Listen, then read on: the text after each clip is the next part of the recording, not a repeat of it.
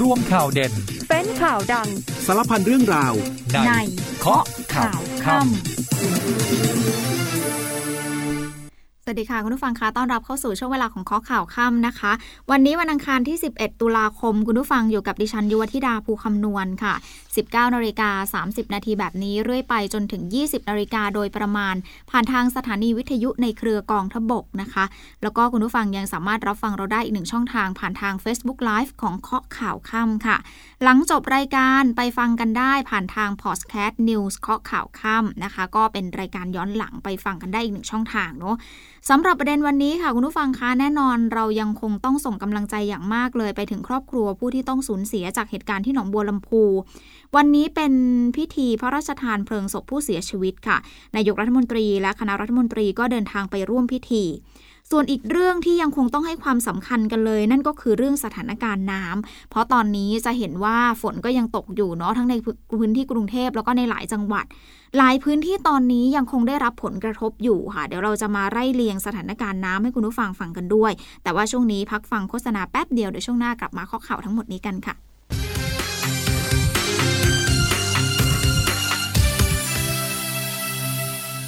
มาค่ะ คุณผู้ฟังคะกลับมาข้อข่าวกันต่อนะคะ เริ่มรายการวันนี้ไปกันที่ตำบลอุทัยสวรรค์อำเภอนากลางจังหวัดหนองบัวลำพูค่ะ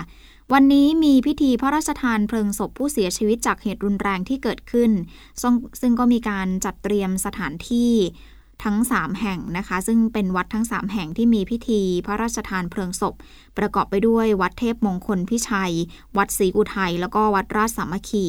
ซึ่งที่วัดราชสามัคคีนี้ค่ะ จะเป็นการเผาแบบเชิงตะกอนซึ่งเจ้าหน้าที่ปฏิบัติงานพิธีก็จะเชิญเพลิงพระราชทาน ดอกไม้จันทร์พระราชทาน แล้วก็ผ้าไตรพระราชทานไปยังวัดต่างๆ และจะมีบางส่วนที่ญาติประสงค์นำไปประกอบพิธีที่ภูมิลำเนาด้วยค่ะ โดยช่วงบ่ายที่ผ่านมานะคะพลเอกประยุทธ์จันโอชานายกรัฐมนตรี และคณะรัฐมนตรีก็เดินทางร่วมพิธีด้วยค่ะ รายการข้อข่าวค่ำของเราก็ขอแสดงความเสียใจอีกครั้งกับครอบครัวผู้สูญเสียบุคคลนั้นเป็นที่รักจากเหตุการณ์ในครั้งนี้ด้วยค่ะคุณผู้ฟังคะมาต่อเนื่องกันที่ประเด็นการกวาดล้างยาเสพติด อาวุธปืน แล้วก็สิ่งผิดกฎหมายต่างๆ หลายวันนี้นะคะมีข่าวคราวเรื่องของการดำเนินการกวาดล้างยาเสพติดอาวุธปืนต่อเนื่อง ซึ่งแน่นอนว่านายกรัฐมนตรีกำชับสั่งการให้สำนักงานตำรวจแห่งชาติกวาดล้างอย่างเข้มงวด โดยผู้บัญชาการตำรวจแห่งชาติเองก็สั่งการปฏิบัติทันทีทั่วประเทศค่ะ แต่ว่าจริง ๆ แล้วเนาะก็ต้องบอกว่าก่อนหน้านี้นายกรัฐมนตรีก็ได้กำชับหน่วยงานที่เกี่ยวข้องในสังกัดของสำนักงานตำรวจแห่งชาติ ก็มีการปฏิบัติมาอย่างต่อเนื่องอยู่แล้วค่ะ เห็นได้จากการถแถลงข่าวที่มีอยู่เรื่อยๆ แต่ในเมื่อมันมีเหตุการณ์รุนแรงสะเทือนใจคนทั้งประเทศเกิดขึ้นแบบนี้ นายกรัฐมนตรีก็กำชับให้ทุกภาคส่วนยิ่งต้องเข้มงวดขึ้นไปอีกค่ะ ซึ่งในวันพรุ่งนี้ก็คือ 12 ตุลาคม นายกรัฐมนตรีก็มีกำหนดการนัดประชุมกำหนดมาตรการเร่งด่วน ในการที่จะแก้ไขปัญหายาเสพติด แล้วก็อาวุธปืนที่ทำเนียบรัฐบาลนะคะขณะที่วันนี้เองนายกรัฐมนตรีมีข้อสั่งการในที่ประชุมคณะรัฐมนตรีค่ะ โดยตั้งคณะกรรมการขับเคลื่อนวาระแห่งชาติ ด้านการป้องกันและปราบปรามยาเสพติด แล้วก็นั่งเป็นประธานด้วยตนเองค่ะ เรื่องนี้คุณอนุชาบุรพชัยศรีรองโฆษกขออภัยค่ะ รองเลขาธิการนายกรัฐมนตรีฝ่ายการเมือง ปฏิบัติหน้าที่โฆษกประจำสำนักนายกรัฐมนตรี ก็บอกว่าในที่ประชุมครมวันนี้ นายกรัฐมนตรีย้ำค่ะ ว่าที่ผ่านมารัฐบาลได้เน้นการปราบปรามยาเสพติดกำหนดให้เป็นวาระแห่งชาติ ซึ่งเหตุที่เกิดขึ้นที่จังหวัดหนองบัวลำพู ส่วนหนึ่งก็มาจากปัญหายาเสพติด แล้วก็สภาพจิตใจของผู้ที่ก่อเหตุทำให้รัฐบาลยิ่งเห็นถึงความจำเป็นที่จะต้องเร่งบูรณาการการทำงานของหน่วยงานต่างๆ ในการที่จะป้องกันและปราบปรามยาเสพติดให้เข้มงวด เข้มงวดไม่พอต้องมีประสิทธิภาพด้วย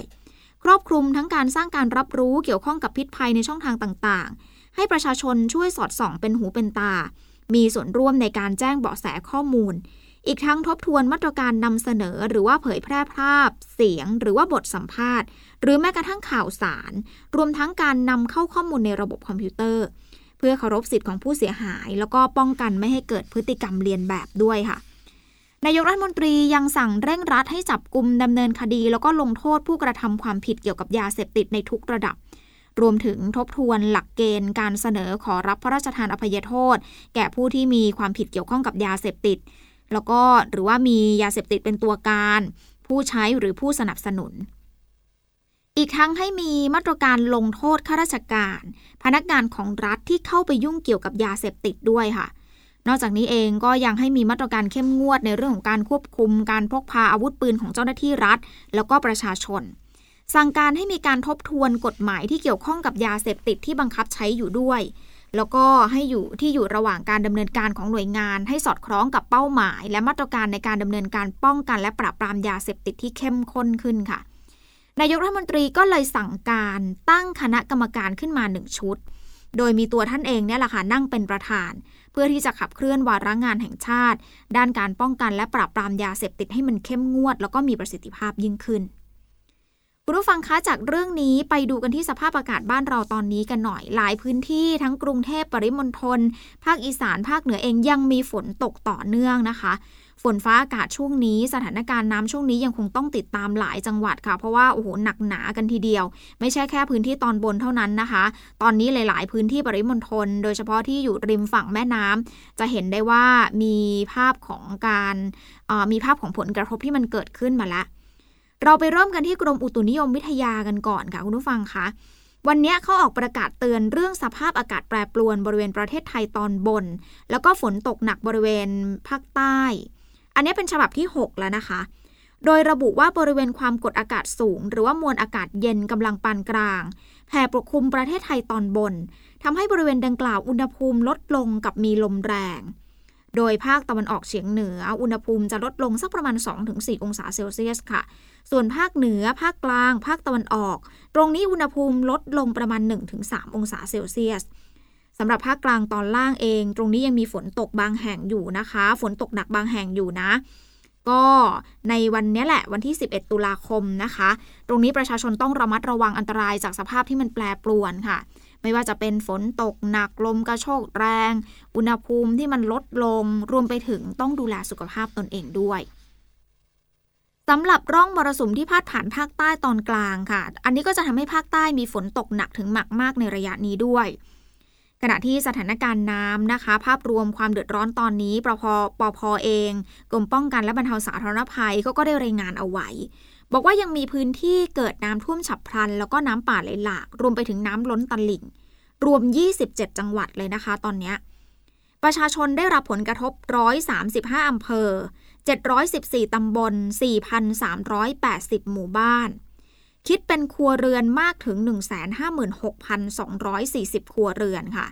ซึ่งเดี๋ยวเราจะหยิบยกมารายงานเป็นรายจังหวัดให้คุณผู้ฟังได้ฟังกันด้วยนะคะ แต่ว่าจังหวัดที่ไม่ได้พูดถึงไม่ใช่ว่าเขาไม่ได้รับผลกระทบนะ อย่างอุบลราชธานีชัยนาทพระนครศรีอยุธยา หลายจังหวัดตอนนี้ ภาครัฐยังคงต้องติดตาม แล้วก็ระดมความช่วยเหลือให้กับประชาชนให้เร็วที่สุดค่ะ ก่อนที่จะต่อกันยาวๆ ในช่วงหน้าเรื่องของสถานการณ์น้ำในหลายจังหวัดตอนบนของประเทศไทย ท้ายเบรกนี้เรามาดูกันที่กทมกันก่อนไหมคุณผู้ฟัง เพราะว่ามีการแจ้งเตือนน้ำทะเลหนุนสูงในแม่น้ำเจ้าพยาค่ะ โดยกทมเขาก็ได้โพสต์แจ้งเตือนประชาชนนอกคันกั้นน้ำริมแม่น้ำเจ้าพยา ให้ยกของขึ้นที่สูง พอโพสต์แบบนี้ปุ๊บแล้วหลายคนที่อยู่ริมน้ำโอ้โหใจเต้นๆต่อมๆเลยนะ ว่าเอ้ยตกลงแล้วมันจะสูงแค่ไหนมันจะผลกระทบยังไง แต่ว่าทำตามที่ประกาศเขาแจ้งเตือนไว้ก่อนนะคุณผู้ฟัง ก็คือยกของขึ้นที่สูงก่อน ตรวจสอบปลั๊กไฟติดตามสถานการณ์อย่างใกล้ชิด เรื่องนี้โฆษกกทม คุณเอกวรัญยูอัมอัมรปานค่ะ ซึ่งเป็นโฆษกของกทมนี่แหละ บอกว่ากรุงเทพตอนนี้ได้ติดตามปริมาณน้ำไหลผ่านที่อำเภอบางไทรวันนี้มีปริมาณน้ำไหลผ่านประมาณ 3,090 ลูกบาทเมตรต่อวินาที แล้วก็จะมีน้ำทะเลหนุนช่วงเวลาสักประมาณทุ่ม 23อะอันนี้ก็ใกล้แล้วเนาะอุ้ยอันนี้ทุ่ม 40 แล้วอะคุณผู้ฟังก็น่าจะเริ่มมาแล้ว มันจะทำให้น้ำในแม่น้ำเจ้าพยาค่ะ ยกตัวสูงขึ้นได้ ซึ่งส่งผลให้ชุมชนต่างๆ ที่อยู่นอกคันกั้นน้ำตามริมแม่น้ำเจ้าพยาได้รับผลกระทบ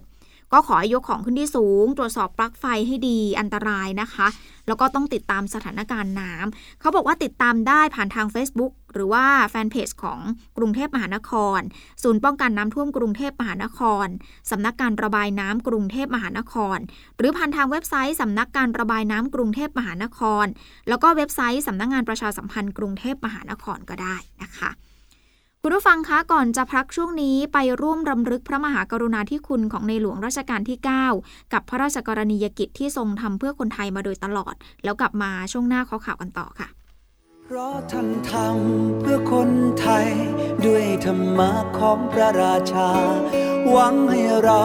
ชาวประชาอยู่ดี บนเส้นทางที่ลำบากและยากจะไปถึง พระบาทสมเด็จพระบรมชนากาธิเบศรมหาภูมิพล อดุลยเดชมหาราชบรมนาถบพิตรไม่ส่งย่อท้อ ในปี 2495 ทรงเสด็จพระราชดำเนินอย่างพื้นที่บ้านห้วยคดตำบลหินเหล็กไฟ อำเภอหัวหินจังหวัดประจวบคีรีขันธ์ ถนนสายห้วยมงคลจึงเกิดขึ้นตามมา ไม่เพียงเส้นทางสัญจรที่สะดวกขึ้น แต่ยังพระราชทานแนวคิดฝายทดน้ำเพื่อการกักเก็บน้ำไว้ใช้อย่างสมประโยชน์ด้วย ถนนสายนี้เป็นโครงการในพระราชดำริโครงการแรก ก่อนมีโครงการอื่นๆ ตามมาอีกนับพันโครงการ อะไรทำให้พระองค์ทรงงานหนักเพื่อคนไทย หากไม่ใช่ความรักจากพระราชาฤทัยโดยแท้จริง ร่วมน้อมสำนึกในพระมหากรุณาธิคุณ พระบาทสมเด็จพระบรมชนากาธิเบศรมหาภูมิพล อดุลยเดชมหาราชบรมนาถบพิตร พระองค์ ยังคงสถิตในใจประสบกนิกรชาวไทยตราบจนนิรันดร์ด้วยกล้าวด้วยกระหม่อมข้าพระพุทธเจ้า วิทยุในเครือกองทัพบบก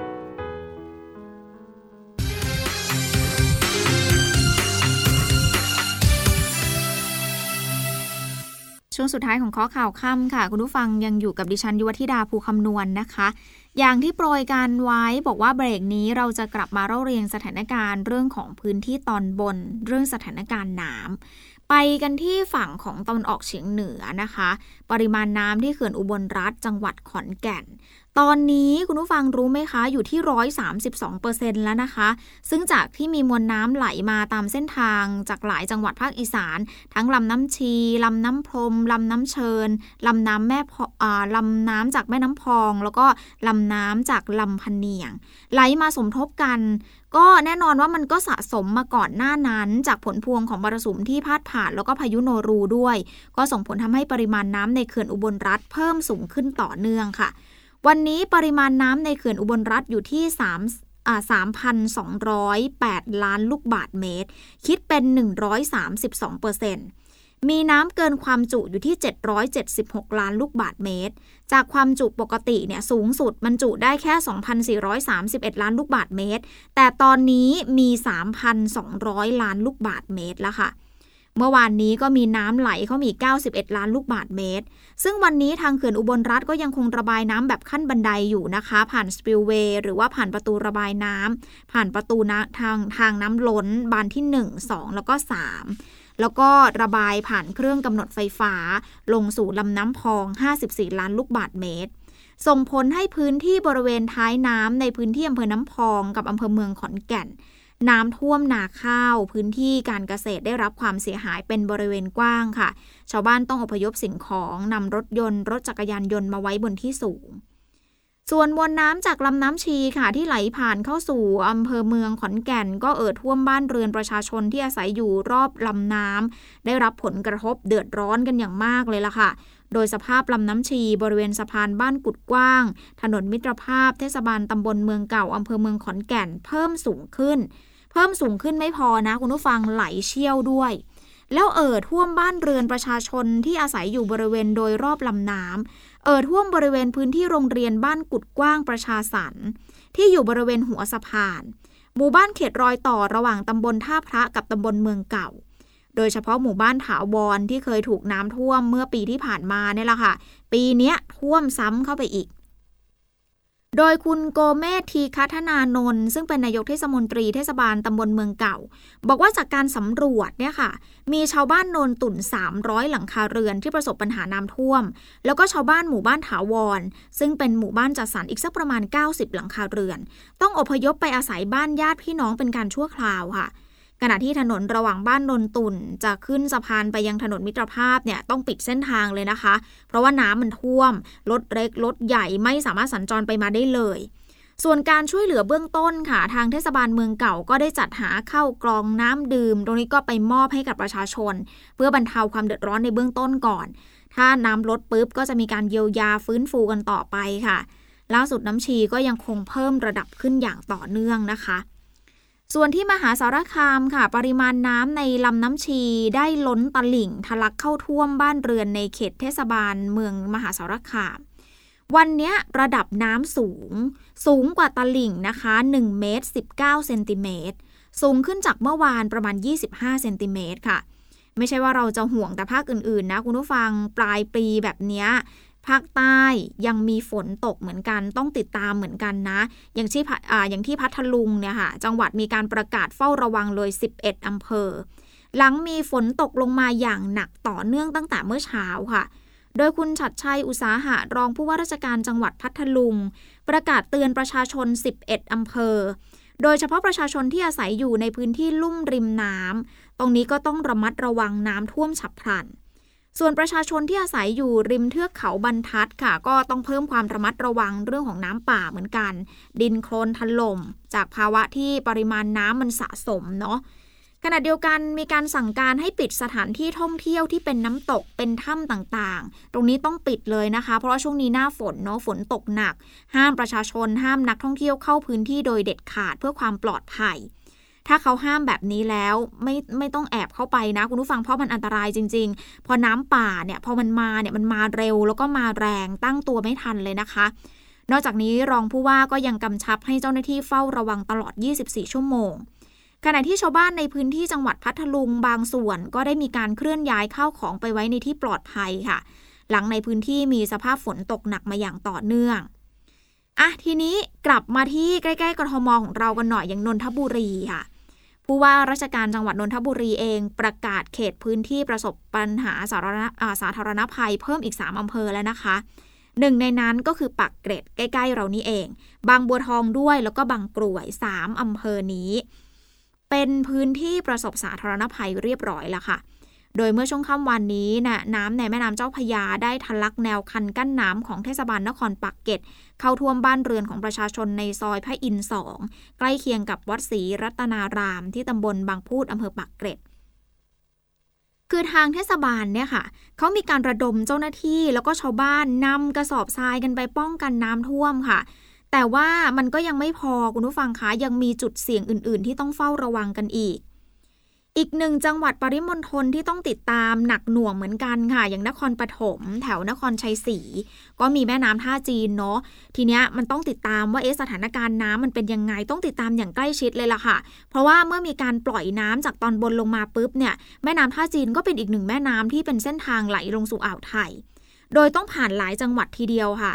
ทีนี้คุณพิทักษ์ยุวานนท์ซึ่งเป็นผู้อำนวยการโครงการชลประทานนครปฐมเนี่ย ท่านเปิดเผยบอกว่าสืบเนื่องจากสถานการณ์ฝนตกหนักต่อเนื่องในพื้นที่ตอนบนของแม่น้ำท่าจีน ประกอบไปด้วยจังหวัดชัยนาทสุพรรณบุรี แล้วก็ในพื้นที่นครปฐม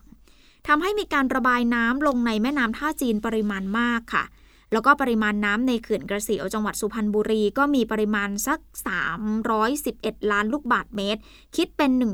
104%ของปริมาณน้ำกักเก็บ ก็คือมันเกิน 100%แล้ว ปัจจุบันเนี่ยกรมชลประทานเขาได้ดำเนินการระบายน้ำในแม่น้ำท่าจีน ผ่านประตูระบายน้ำพลเทพจังหวัดชัยนาทปริมาณน้ำอยู่ที่ 170 ล้านลูกบาทเมตรต่อวินาที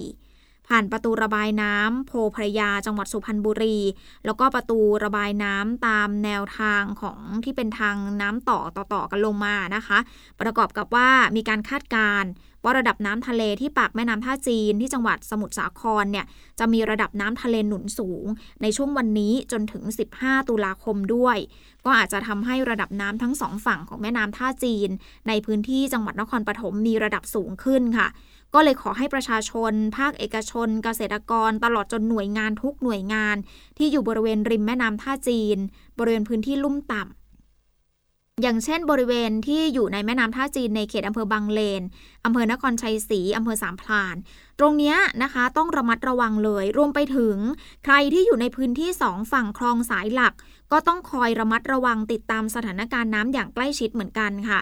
วันนี้ถ้าใครมีโอกาสได้ผ่านเส้นทางขาเข้ากรุงเทพมาที่นครปฐมเนี่ยก็จะเห็นนะคะว่ามีบริเวณจุดกลับรถ ใต้สะพานข้ามแม่น้ำท่าจีนโอ้ยคุณผู้ฟังน้ำท่วมสูงเลยค่ะ ท่วมขังอยู่สูงเลยจากน้ำหนุนนะคะทำให้รถไม่สามารถสัญจรผ่านจุดกลับรถใต้สะพานข้ามแม่น้ำท่าจีนได้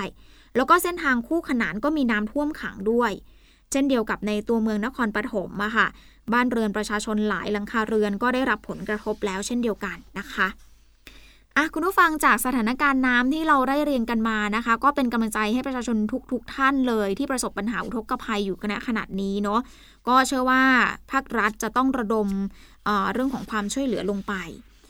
จากน้ำท่วมไปดูเรื่องของวัคซีนกันหน่อยค่ะ ก่อนหน้านี้ผู้ใหญ่อย่างเราๆก็ฉีดวัคซีนกันไปเยอะแล้ว แต่เด็กเล็กค่ะ เด็กเล็กเขายังไม่ได้ฉีดวัคซีนเลยเนาะ ทีนี้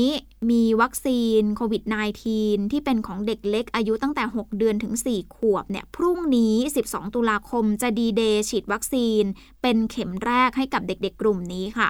โดยกระทรวงสาธารณสุขบอกว่าผู้ปกครองแล้วก็เด็กสมัครใจฉีดวัคซีนไฟเซอร์ฝาแดงแล้วสักประมาณ 4 0 0 0 0 0 คน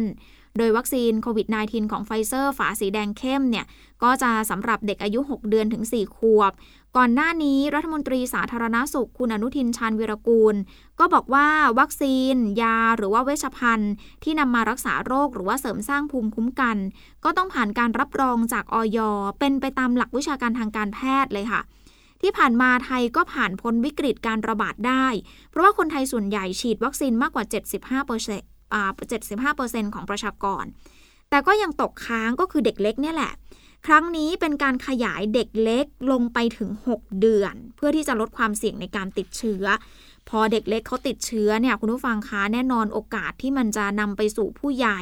นำไปสู่ผู้สูงอายุในบ้านไปโรงเรียนไปที่เนสเซอรี่ต่างๆ มันก็มีมากขึ้น ตรงนี้ก็เป็นการปิดโอกาสการแพร่เชื้อนะคะอะทีนี้ไปดูกันที่เรื่องของแก๊ง call center กันหน่อยค่ะ วันนี้ทางตำรวจไซเบอร์เขาแถลงขยายผลรวบรวมเครือข่าย ไปรวบเครือข่ายแก๊ง call center ต่างชาติ ที่แอบอ้างว่าเป็นหน่วยราชการหลอกลวงเหยื่อโอนเงิน มูลค่าความเสียหายโอ้โหเยอะมากคุณผู้ฟัง 200 ล้านบาทพลตำรวจโทวรวัตรวัดนวัดนครบัญชา ซึ่งเป็นผู้บัญชาการตำรวจสืบสวน สอบสวนอาชญากรรมทางเทคโนโลยี หรือว่าสอทแถลงจับกลุ่มแก๊งคอร์เซนเตอร์ กลุ่มชาวจีน แล้วก็ชาวไต้หวันค่ะ เขาปลอมแปลงเอกสาร แล้วก็เว็บไซต์จากทางหน่วยงานราชการ อย่างเช่น หมายจับคดีฟอกเงินจากปปง หมายจับจากกรมสอบสวนคดีพิเศษ เพื่อให้เหยื่อหลงเชื่อว่าจะถูกดำเนินคดี แล้วก็อ้างว่าให้โอนเงินมายังบัญชีม้า เพื่อที่จะตรวจสอบแหล่งที่มาของเงิน เสียหายกันไปหลายล้านบาททีเดียวค่ะ ทีนี้เจ้าหน้าที่ก็มีการสืบสวนขยายผลผู้ร่วมขบวนการนำไปสู่การจับกลุ่มผู้ต้องหาในเครือข่ายเพิ่มเติมอีก 16 รายค่ะ รวมไปถึงผู้ที่รับจ้างเปิดบัญชีม้า ทั้งหมดเนี่ยนะคะ ได้หลอกลวงเหยื่อมาแล้วหลายครั้ง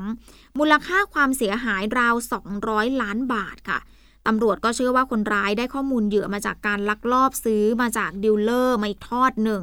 ซึ่งก็ยังคงมีการขยายผลกันต่อไปนะคะ ทีนี้ปิดท้ายกันที่อีกหนึ่งคดีที่น่าสนใจค่ะ เมื่อวานนี้ชุดปฏิบัติการ ศูนย์ปราบปรามการกระทำความผิดเกี่ยวกับน้ำมันเชื้อเพลิง ไปบุกจับเรือลักลอบขนถ่ายน้ำมันเถื่อนในประเทศไทยค่ะ คือเขาขนมาเนี่ยแล้วเขาก็มาขายในประเทศไทยนะคะ เรื่องนี้ทางบิ๊กโจ๊กเองก็มีการถแถลงนะคะ ว่าสำนักงงานตำรวจแห่งชาติพร้อมด้วยหน่วยงานที่เกี่ยวข้องเนี่ยร่วมถึงเจ้าหน้าที่สรรพสามิตแล้วก็ศุลกากรเขาเข้าไปตรวจสอบเรือ ที่ชื่อว่าโพรสตาสัญชาติเรือตูวาลูค่ะ เดินทางมาจากสิงคโปร์มาที่ไทย ก็มาเทียบท่าที่สมุทรปราการ ตัวเรือ อยู่ในการดูแลของเจ้าหน้าที่นะคะ พอไปตรวจสอบแล้วเนี่ยปรากฏว่าอาจจะมีการลักลอบขนถ่ายน้ำมันนะคะ หมดเวลาของข้อข่าวข้ามค่ะคุณผู้ฟังคะกลับมาพบกันใหม่ในวันพรุ่งนี้เวลาเดิมสำหรับวันนี้ขอบคุณคุณผู้ฟังสำหรับการติดตามรับฟังยุวธิดาภูคำนวณลาไปแล้วสวัสดีค่ะ ย่อโลกข่าวทั้งวันให้คุณรู้ข่าวไม่ตกประเด็น ช่วงเคาะข่าวค่ำกับพิธีกรคนข่าว พบกันทุกวันจันทร์ถึงวันอาทิตย์ไม่ควรพลาด เพราะคุณจะไม่ตกข่าวที่คิดแล้วเคาะ ทุกวันส่งตรงถึงคุณ ตั้งแต่เวลา 19นาฬิกา30 นาทีถึง 20นาฬิกาโดยประมาณ ทางสถานีวิทยุในเครือกองทัพบบก